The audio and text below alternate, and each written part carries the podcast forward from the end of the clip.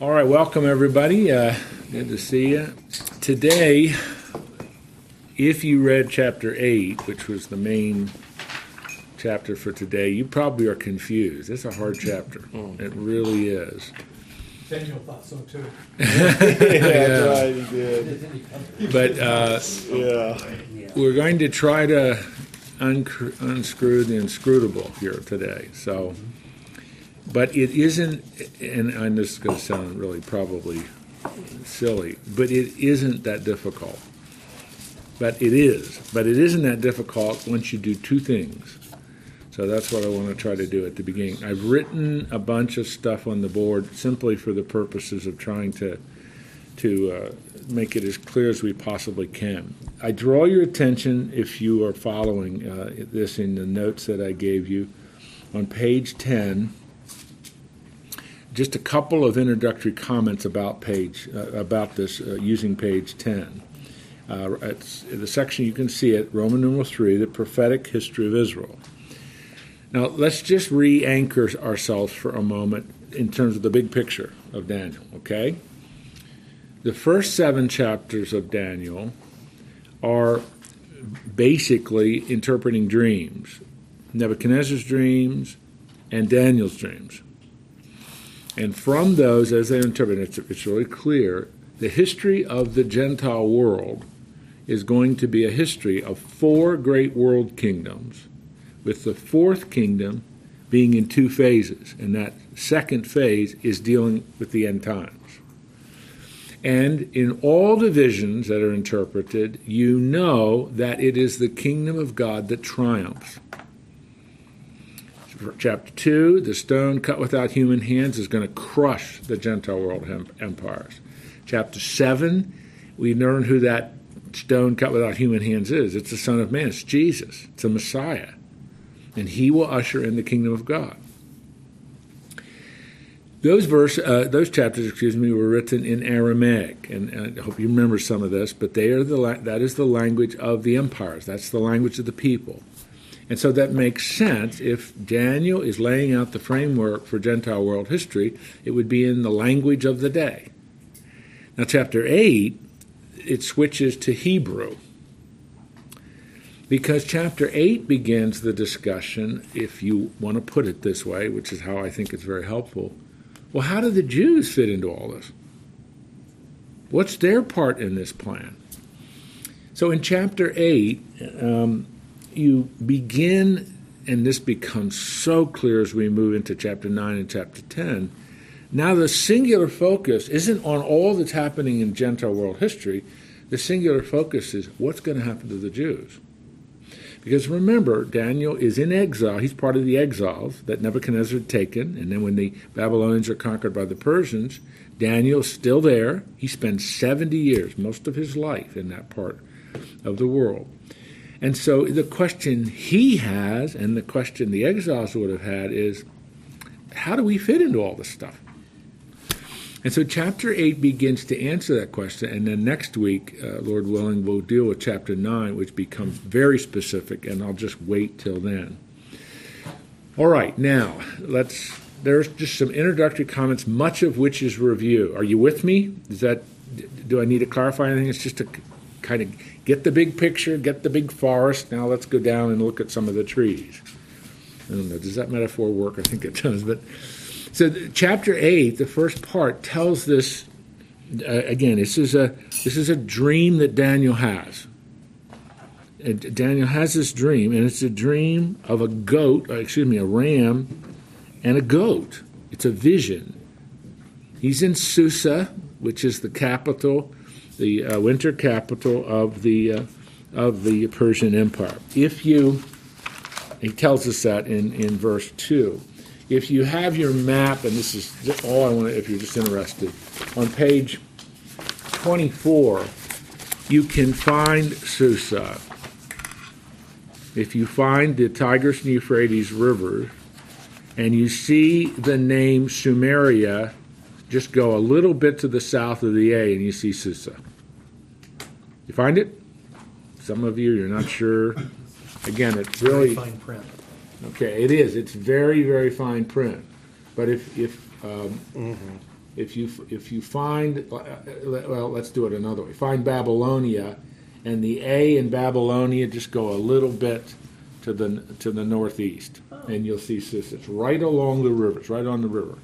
Well, all that, all all the importance of that, and it, it isn't that significant. If you can't find it, don't worry about it. But Susa is the capital of the.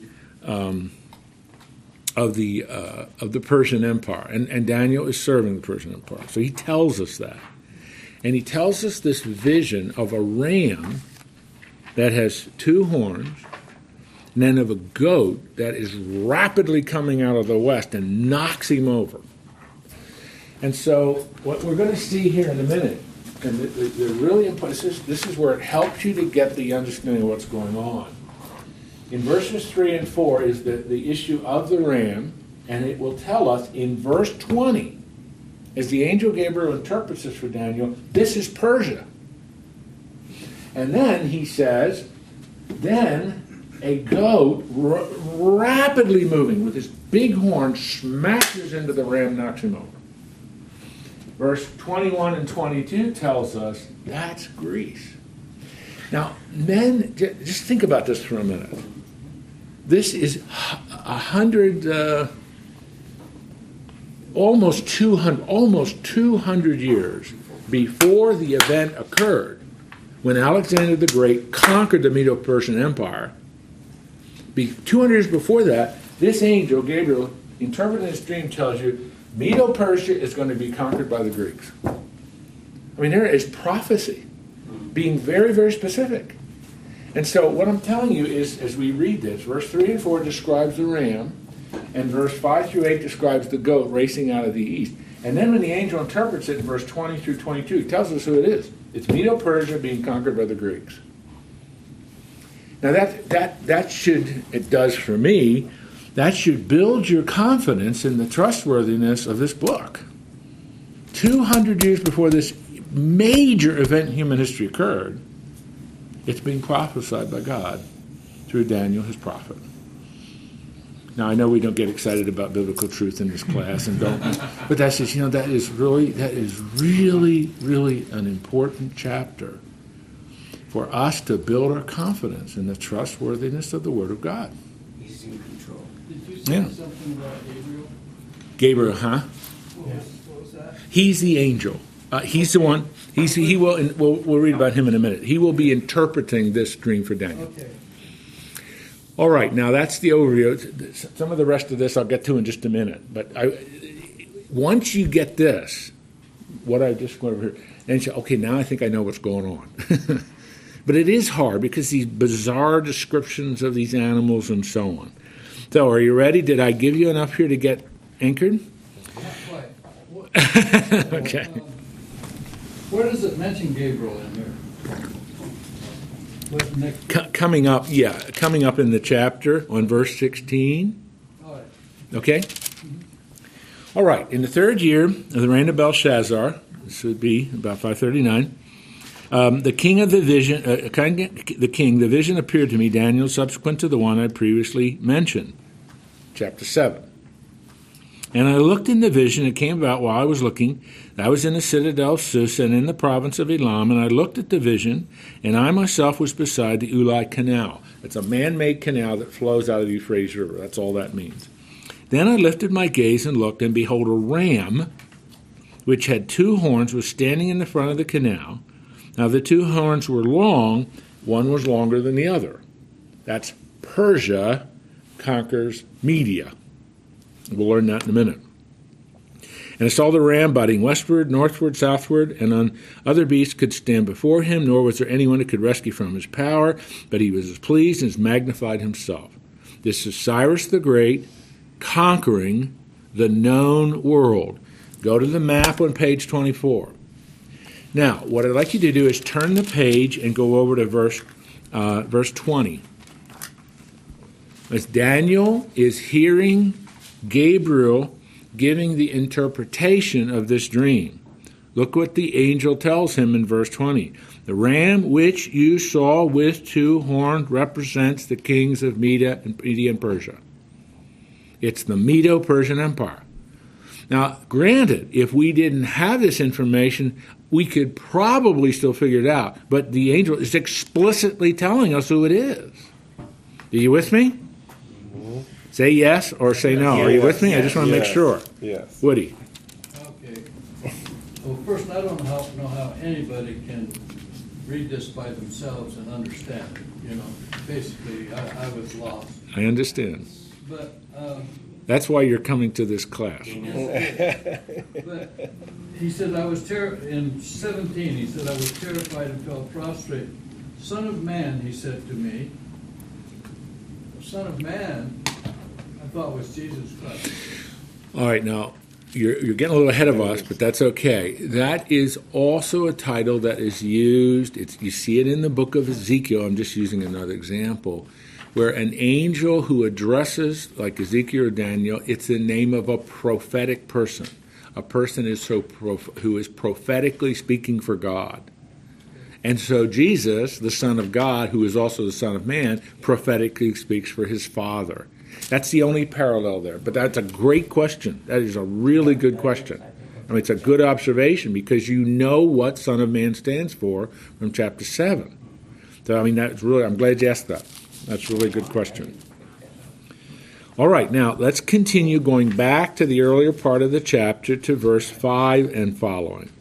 While I was observing, behold, a male goat was coming from the west over the surface of the whole earth without touching the ground. The goat had a conspicuous horn between his eyes, and he came up to the ram that had two horns, which I had seen standing in front of the canal, rushed at him as a mighty wrath. And I saw him come beside the ram and raged at him, struck the ram, shattered his two horns, and the ram had no strength to withstand him. So he hurled him to the ground, trampled him, and was none to rescue the ram from its power. Now go over to verse 21 and 22. And the shaggy, this is Gabriel telling Daniel, and the shaggy dog represents the kingdom of Greece. And the large horn that is between his eyes is the first king.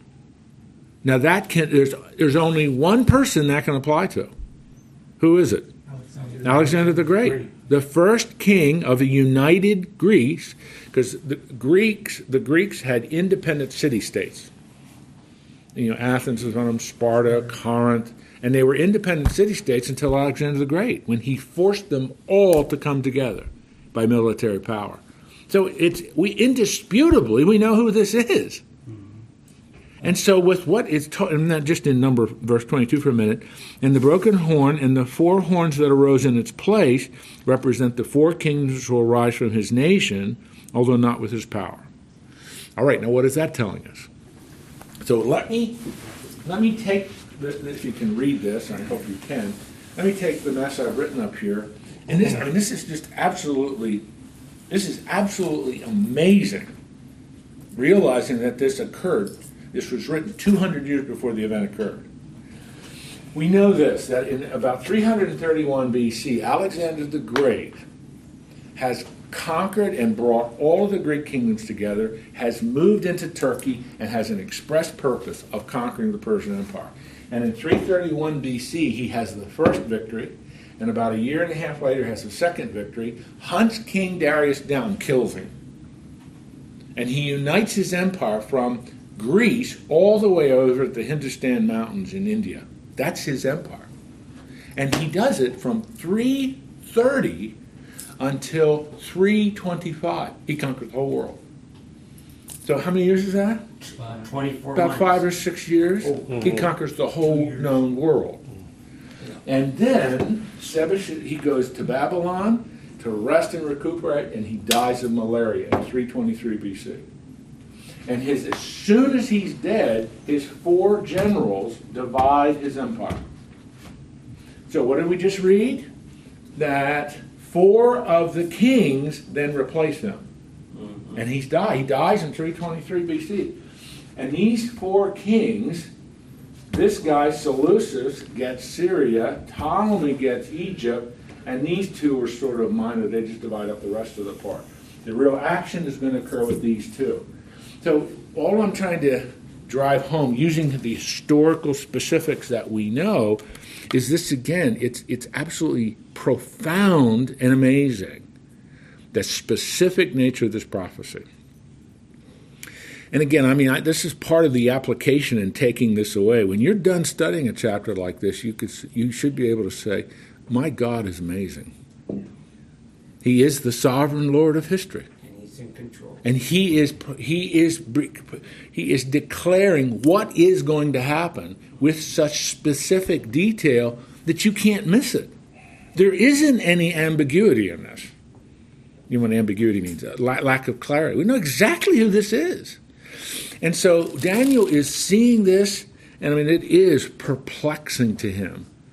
But as the angel starts to interpret it, he starts to understand it. Now, I want to get to this question in a minute, but this is going to be the question that we want to answer if we have. I think we can get it done before we leave today. Why is this so important to the Jews? So I, I want to get to that in just a minute. All right, now I'm trying to take this slowly but quickly. I'm, but I'm, I'm trying to make the connection so that it is as clear as I can possibly make it for you.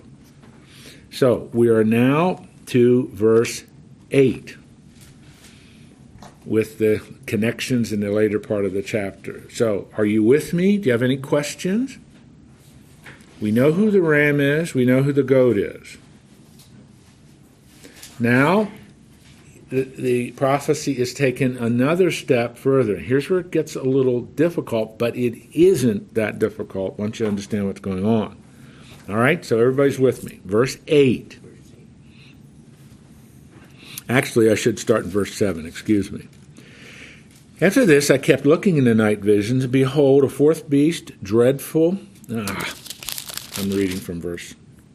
I'm reading from chapter 7. No wonder I wasn't sure where I was.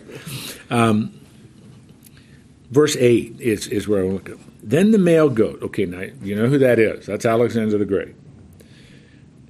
Magnified himself exceedingly was Alexander the Great like that? Oh my goodness. He conquered so many cities, so many towns, and he named dozens of them Alexandria. The most famous one that you probably have heard of is the one that was on the Nile Delta in Egypt. It's, it's, it was one of the greatest cities in the ancient world, totally built by Alexander the Great, and he named it after himself. Oh, he, he's in his thirties. When he begins, um, when he begins the conquest, um, he is 20, 20 yeah, between 27 28 years old. I mean, it's just he he was just uh, he was a, he was an incredibly brilliant tactician in military activities. I mean, he was just um, he was like a he was like a genius. He he could perceive almost instantaneously the major weakness of his enemy and know how to leverage that weakness for a great victory. Because he took on, uh, when he makes a decision to try to conquer Persia, he takes on the most powerful country in the world. And yet, this, this small little army that he starts out with, and he then gains a lot of support through it, they are just able to they are able to mull over the Greek or the Persian army. It, it's absolutely amazing how he does that. And as the Bible says here, you know, he he he he goes across the surface of the earth without his feet touching the ground. Now that's metaphorical language. Yeah. Just speed. He's so fast. And I you know, I, I have all this on PowerPoint slides, but I have a I have a slide that shows how the Greek armies organize themselves. It's what is called a phalanx. And they would have these, um, they would line up, this, the infantry would line up in really, really tight formation. And they would have, they're called pikes. They would have these really, really, really long spears. I mean, you all know what a spear is, but these things were like 20, 25 feet long. And they would line up in a tight line, and then they would go into battle. They'd put the, spike, the pikes down. And so, as the enemy is charging to you, they're not facing an infantry with a bunch of swords. They're facing this very, very tight, they called a phalanx, and with these long pikes. And I mean, it's almost how can we possibly defeat them? And they couldn't. And so Alexander just used this in every formation in a devastating way. The Persian and then some of the others he conquered had never seen a military formation like this, and they didn't know how to react to it, and they just mowed over. And he did he did it with such with, with such speed, because again he's able to conquer and kill with devastating consequences every one of his enemies. And as I mentioned earlier, the king of Persia at that time is Darius, Darius the fifth or whatever his title was. I forget the, whatever his number was. But anyway, he realizes he's losing, so he runs. And he runs up into the Hindustan mountains. And Alexander, I mean, I'd have kind of said, I'll let him go. He's defeated. But he's not, I'm going to hunt him down. And he hunts him down and has him murdered. So there is no living survivor. And then he just keeps going and goes all the way to the Hindustan mountain. On the other side, he's at the Ganges River in India. And he, his, his teacher Aristotle said, keep going to the east and you'll reach the end of the world. And he said, I want to reach the end of the world. And you, you maybe heard this story. What did his soldiers say? We don't want to go any further. We want to go back home to our families. And it is said literally, Alexander started to cry, Please go with me. And they said no. So Alexander couldn't go any farther. But to go to the Ganges River in India, I mean, I don't know if you know the geography of this, to go from Greece to the Ganges, that's incredible amount of territory in a very short period of time.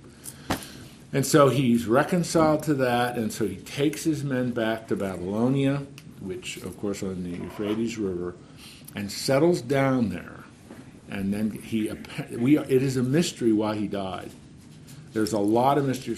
Some suggest he died of malaria. Some suggest he was assassinated. Some suggest he died of heart disease uh, because he pushed himself. Uh, although he was young, he pushed himself, and he went into these long drunken stupors between battles. Uh, I mean, he's he's um, he's a perplexing individual. But as soon as he accomplished what God wanted him to accomplish, mm-hmm. he dies. If I remember something, didn't Jim, like the city of Tyre, he was going to rebuild yes. the city.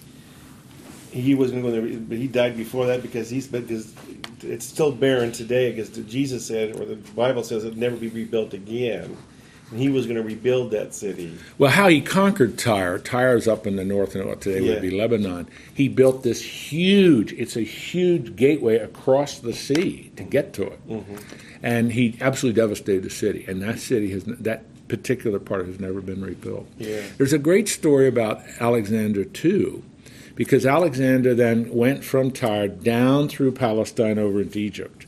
And as he was in, this is what Josephus tells us. He went up to Temple Mount. Now this is still the, the Jews are back in from their exile. They rebuilt the temple and all of that, and he he is met by the high priest, and he talks to the high priest about the living God. There's no way he's converted or anything like this, but Alexander made a decision. I'm going to treat the Jews with favor, which he did under Alexander's brief rule, the Jewish people are treated very favorably. Um, and that whether that's apocryphal or not, it's an interesting story because we do know how he, he, treated the Jews very well. They very they had favor with him. But then when his when he, he dies and his generals take over, then that's going to change. I want to talk about that in just a minute because that's what the rest of the text is about. Now we got off on a long bunny trail there, mm-hmm, but it's really this is a really fascinating period of history because you have this massive empire, the Persian, which seemed impregnable. And roaring out of the west is this tiny little general from Macedonia who conquers it in a very short period of time and hunts down the king and murders him. And so it just seems like nobody can stop Alexander the Great. And he had a vision, and this is this is absolutely true. He had a vision to make the entire world Greek. The uniting force of the of the world will be Greek. And so wherever he went, he built Greek temples, he built Greek cities, and that that is something the Roman Empire takes over that. Roman Empire has the same vision, but it's Rome, not Greece. What is their god the Greeks have Zeus. Zeus. Zeus is a chief god. It's uh, many, many gods. Hmm? Well, how do you spell that? Z E U S. Oh, Okay. Now, Wasn't this before like some of the Greek Greek philosophers and they started bringing democracy? I know Alexander, he, he wasn't spreading democracy, No.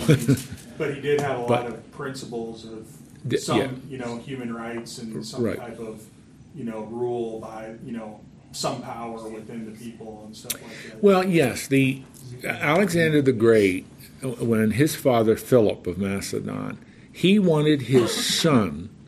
He wanted his son to be tutored in the Greek way of thinking. It's Macedonians to the north of Greece. Macedonians are not Greeks, but Macedonia conquered the Greeks.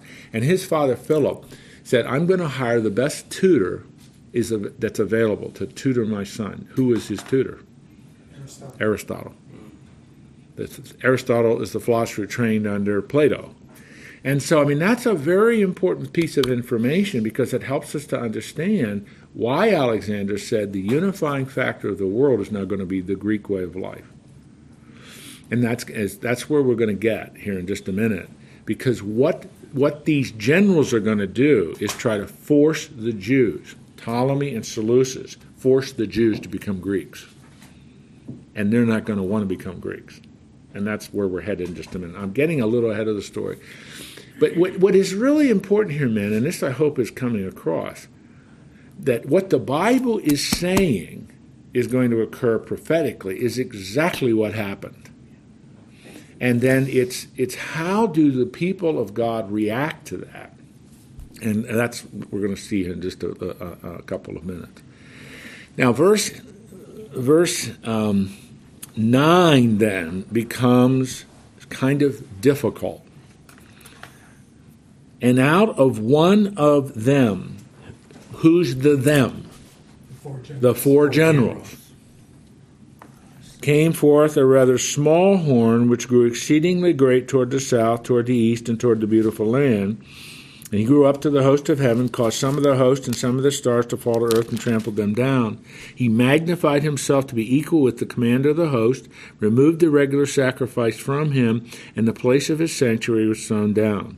In account of this transgression, the host will be given over to the horn along with the regular sacrifice, and will fling to the truth to the ground and perform its will and prosper. Verse 14, let me go down. He said to me, For 2,300 evenings and mornings, the holy grace um, will be properly restored. Okay, what is going on here? I'll, I'll go to verse 13 in just a minute.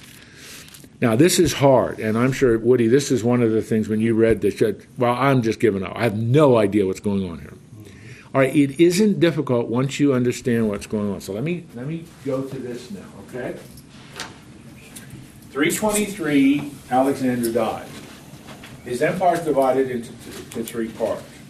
These are the two keys. Seleucus, which gets Syria, General Seleucus, Syria, and everything to the east. Ptolemy gets Egypt. Okay? Now, if you just know anything basically about geography, what land is between Syria and Egypt? Israel. Israel. Israel is the bridge that connects those two. And if these two generals, they're Greek generals, they're imposing the Greek way of life on everything they now rule. What do you think these two generals are going to fight over? Israel. Hmm. Because that's the bridge. Whoever controls Israel, you know, Judah or whatever, it was called a lot of things. That Yehud was its name as a, as a province of the Persian Empire.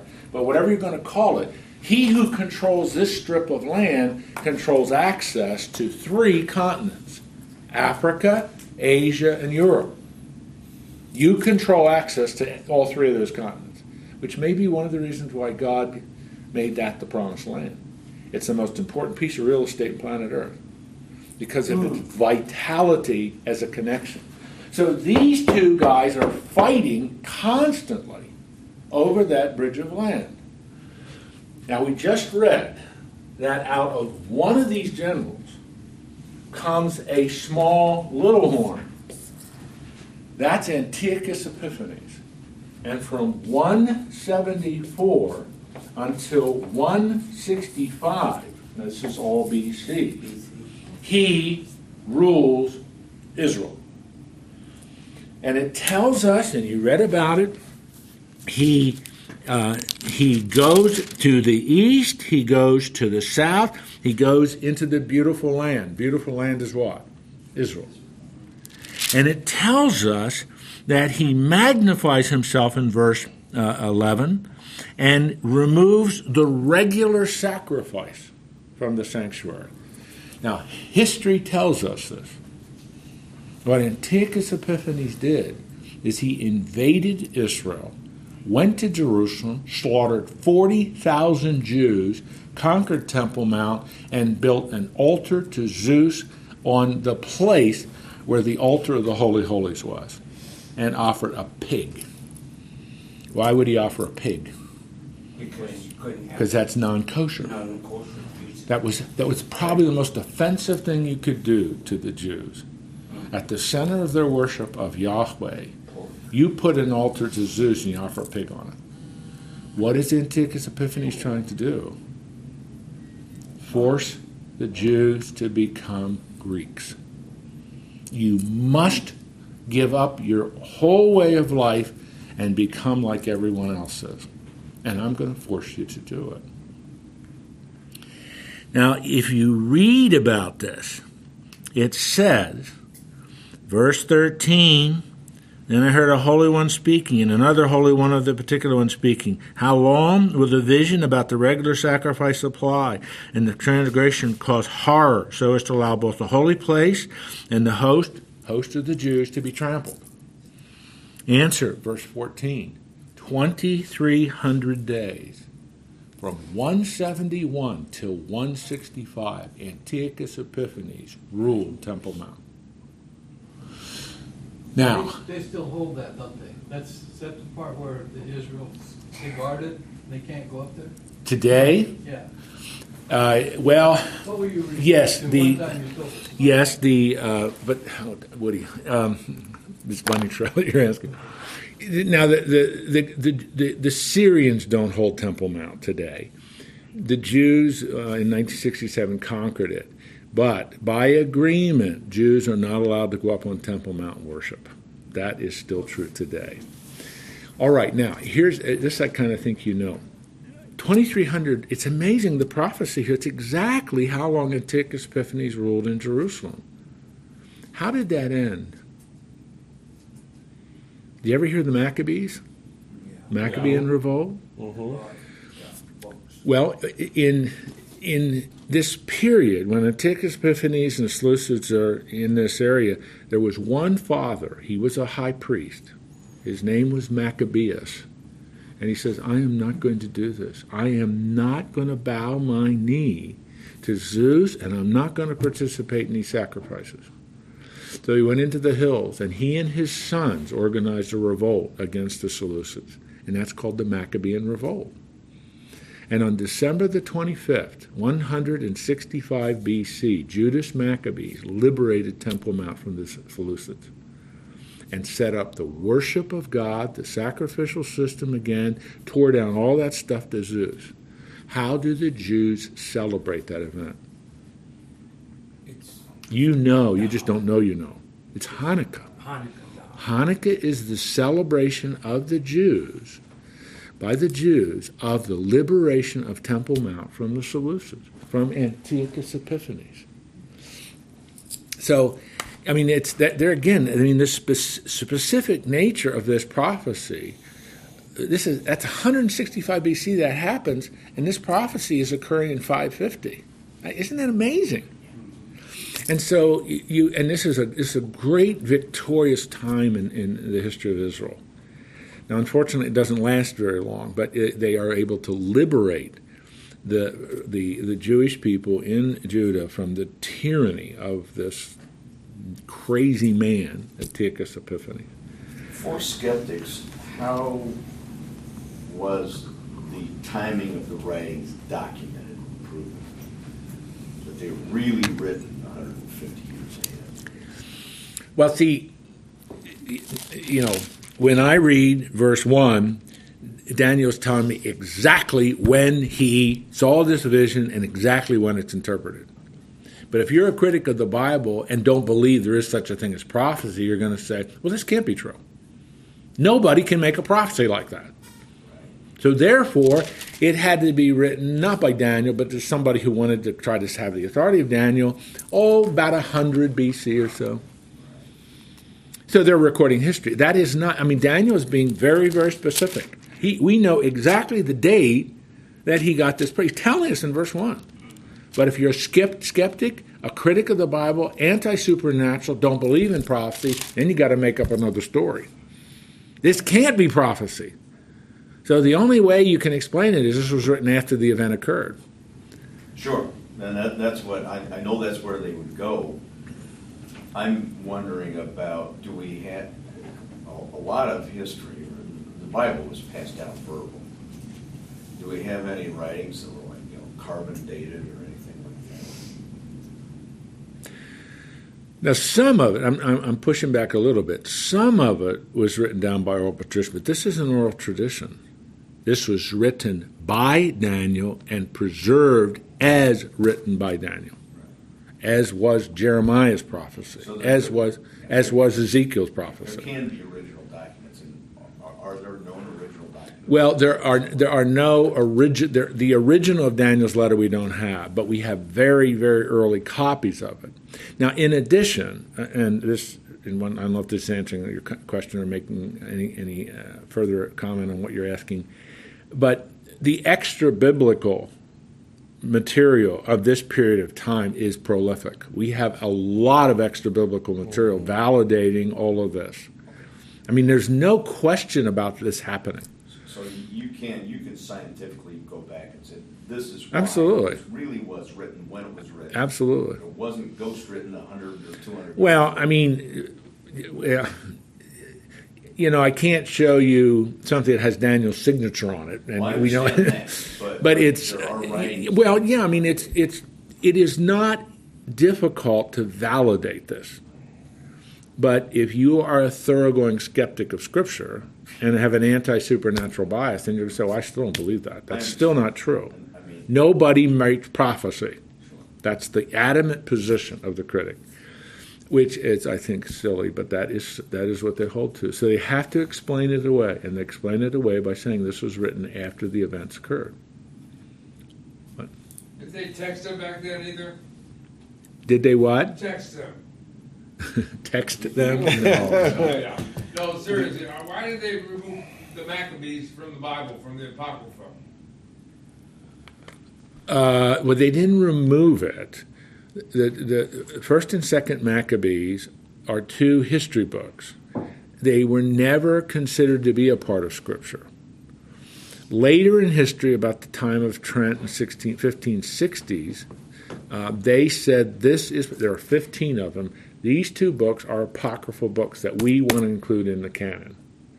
But the first and second Maccabees were never considered to be a part of Scripture. They're very valid historical books.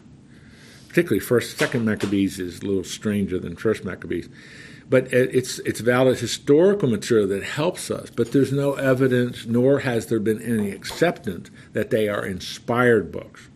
You, you know what I mean by that, don't you? As we think this, okay? The Word of God. Yeah, Yeah, the Catholic Bible has the Book of Maccabees. it's they have it at the end. They have the 15. They're called Yeah. the apocryphal. They have 15 Yeah. books. They do. You're correct. Yeah. Mm-hmm. Well, I knew that. I got saved from all that, but I mean, I knew that from reading back in those days. Mm-hmm. Yep. What do you think God's reason of showing Daniel the prophecy was? Well, since I'm not God, I don't know if I can answer that. But I think the answer is, and that's part of what I want to get to in, in, in before we're done today. This change from the the Greeks replacing the Persians is going to have profound influence on the Jews. Because as Seleucus and Ptolemy and so on, as they try to force the Jews to become Greeks, it forces the Jews to dig their heels deep, more deeply in, we are going to remain people of the true God. And the importance of Torah, the importance of the Old Testament text, becomes central to them. They truly become people of the book. What I'm to maintain their distinctiveness. That's the importance of this. Daniel is is because as the exiles are coming back and they read this and see this stuff unfolding, they, they have to make a choice. Are we going to become Greeks or are we going to hold to our belief in the one true only God is revealed in Scripture? Is Torah, that's the law. And they make the decision Torah is going to remain the center of what we are. And that's going to give birth to Pharisaism. That's going to give birth to the Pharisees because the Pharisees are born, they're called the Hasidim. They're born during this period of time to keep the people focused on the law, which is a very good thing. But 400 years later, when Jesus Christ shows up, what has happened to the Pharisees? They have become the legalists. They have become they have been so rigid in this that they're, they're, they have constructed a legalistic approach to God, which is not what He intended at all. So for the for the for the Jewish people and the history of the Jewish people, this event of Alexander conquering this part of the world is extremely important. And this is what is going to lead to chapter 9, which we'll look at next week. I think, if we get chapter 8 done. Now, I'm, I'm, we got on some bunny trails here, but once you get the historical information of what is really going on here, this is a remarkable chapter of the Bible. It really is. So I'm going to ask, as I've asked now three or four times, are you with me? Are, are you lost or are you with me? Okay? All right, so um, I lost my place. Okay. So then, verse 14, which is where we, we, we ended, it, that, and it's just, again, it's amazing how specific it is. This is exactly the amount of 2,300 days, is exactly the number of days that Antiochus Epiphanes ruled in Jerusalem. And as I mentioned, that brings, okay, now, verse 15. And it came about that when I, Daniel, had seen the vision, sought to understand it, behold, standing before me was one who looked like a man. And I heard the voice of the man from the banks of the Ulai. That's that little canal where Daniel is standing. And he called out and said, Gabriel, give this man an understanding of the vision. Who's Gabriel? An angel. He's an angel, identified several times throughout the Bible. Most prominently, what did Gabriel do? He announced the what we call the Annunciation. He announced, "You, Mary, are pregnant with the Messiah." So Gabriel's a really important guy as an mm-hmm. angel. Verse 17. So it came near to where I was standing, and when he came to frightened, I fell on my face. And this is back to what Woody had said. Son of man, understand that the vision pertains to the time of the end. Mm. Now, that's a very important phrase as we look at verse 23 through 25 in just a little bit. Now, while he was talking with me, I sank into a deep sleep with my face to the ground, but he touched me and made me stand upright and say, By Behold, I'm going to let you know what will occur at the final period of the indignation, for it pertains to the appointed time of the end. Okay, now we already read this. The ram which you saw with two horns represents the kings of Mede and Persia. Verse 21 Shaggy goat represents the kingdom of Greece. The large horn that is between it is their first king. We already know that's Alexander.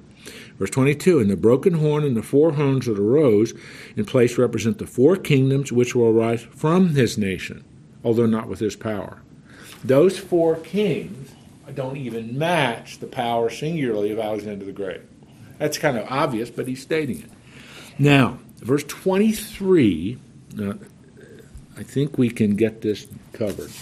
And if you look in your notes how I tried to, to write this, this becomes important for connecting this to what the angel tells him times of the end, the appointed time of the end, verse 17, verse 19.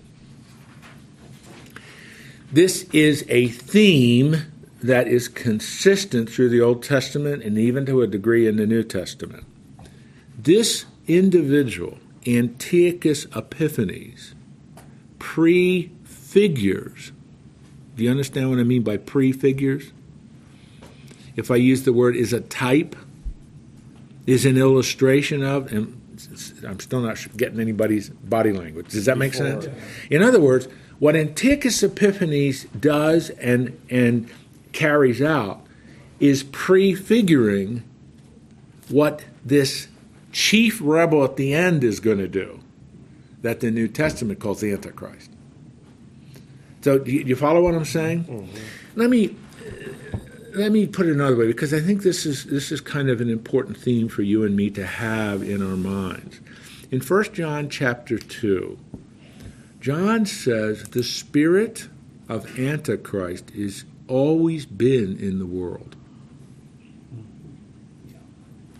And he is manifested throughout, I'm paraphrasing, throughout human history.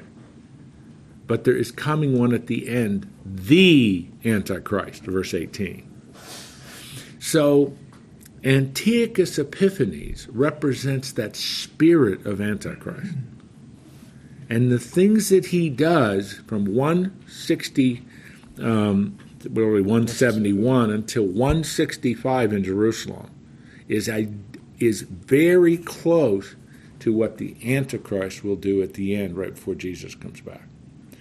So, if you're with me, in other words, the Bible is starting to encourage us to keep building on what will this person at the end look like? What will his character traits be as he defies the living God? So Antiochus Epiphanes prefigures that, that individual. Are you with me? Mm-hmm. So what? And I, I, in your notes, I just left nine open spaces. Mm-hmm. From verse 23 through 29, we will see nine character traits that Antiochus Epiphanes manifests. But as we look at the descriptions of this Antichrist, long after Antiochus Epiphanes has died, he is representing those same qualities and character traits. Yeah. And I think that's how the scriptures want us to understand this. All right, we have 10 minutes. Let's see if we can get it done. That's one character trait a minute with one minute left over. And in the latter period of their rule, while the transgressors have run their course, a king will arise, insolent and skilled in intrigue. Two qualities insolent and skilled in intrigue. He is a treacherous, skillful, deceptive ruler. Skillful and deceptive. Verse 24. And by his power, and excuse me, his power will be mighty, but not by his own power. He will be powerful, but his power will come from someone else.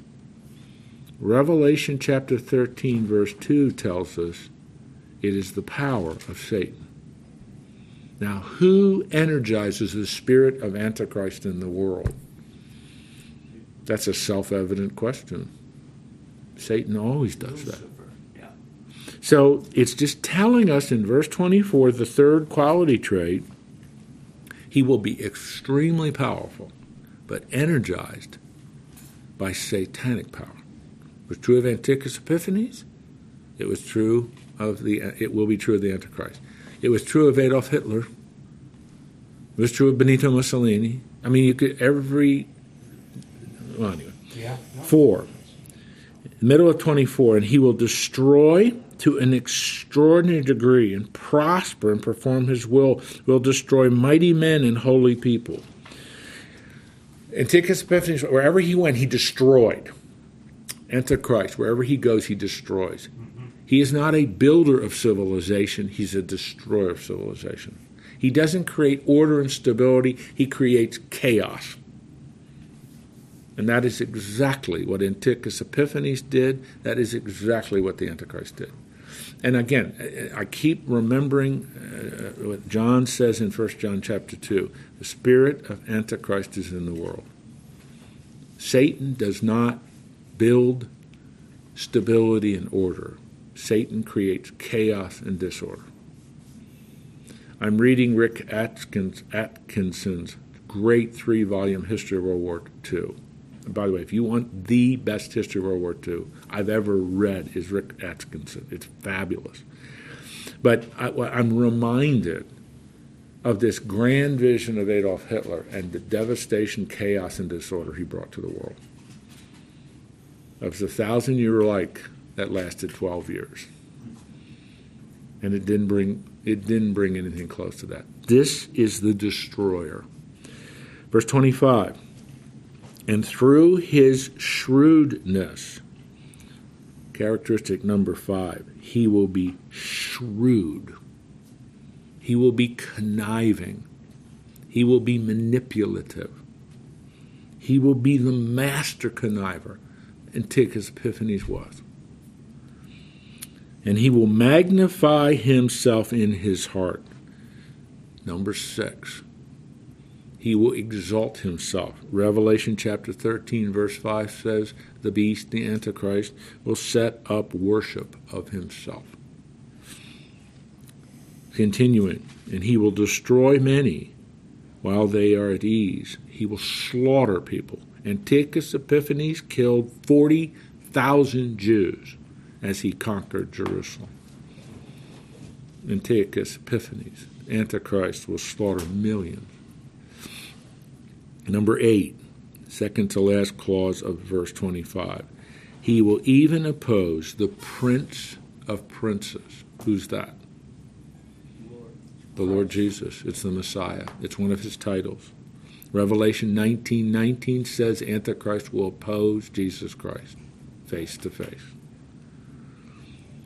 Finally, but he will be broken without human agency. Humans will not bring Antichrist down. Who will?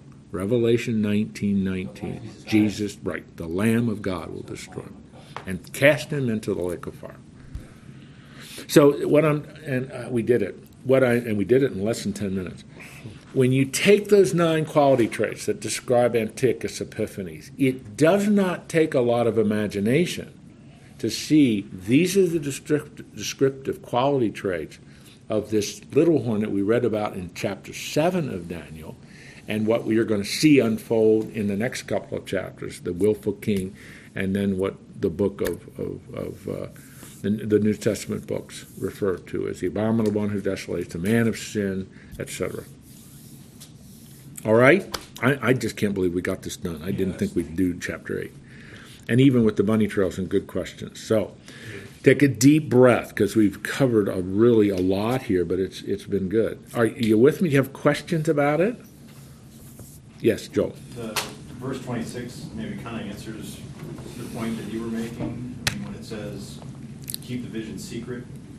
I mean, so it wasn't like Daniel was out advertising this around the world. Right therefore maybe it wasn't as, you know, wasn't circulated. At this point, at this point in history, that's right.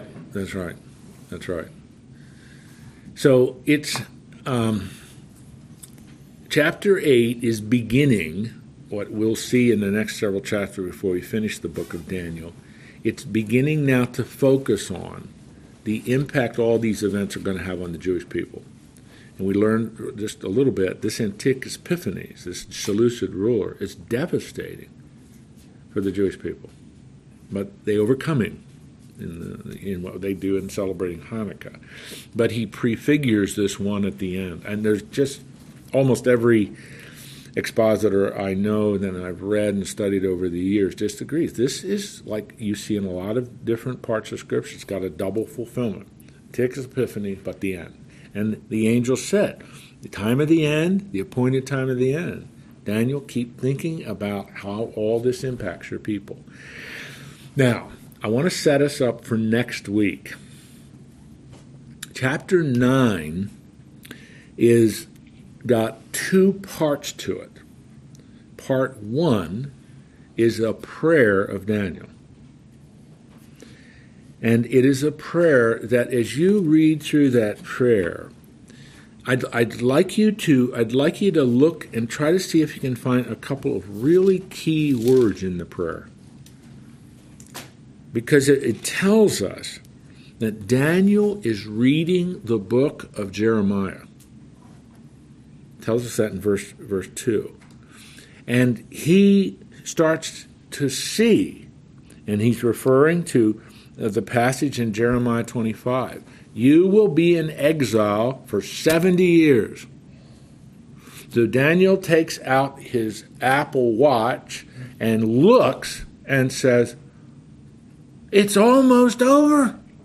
The 70 year period is almost over. And so immediately he starts to pray.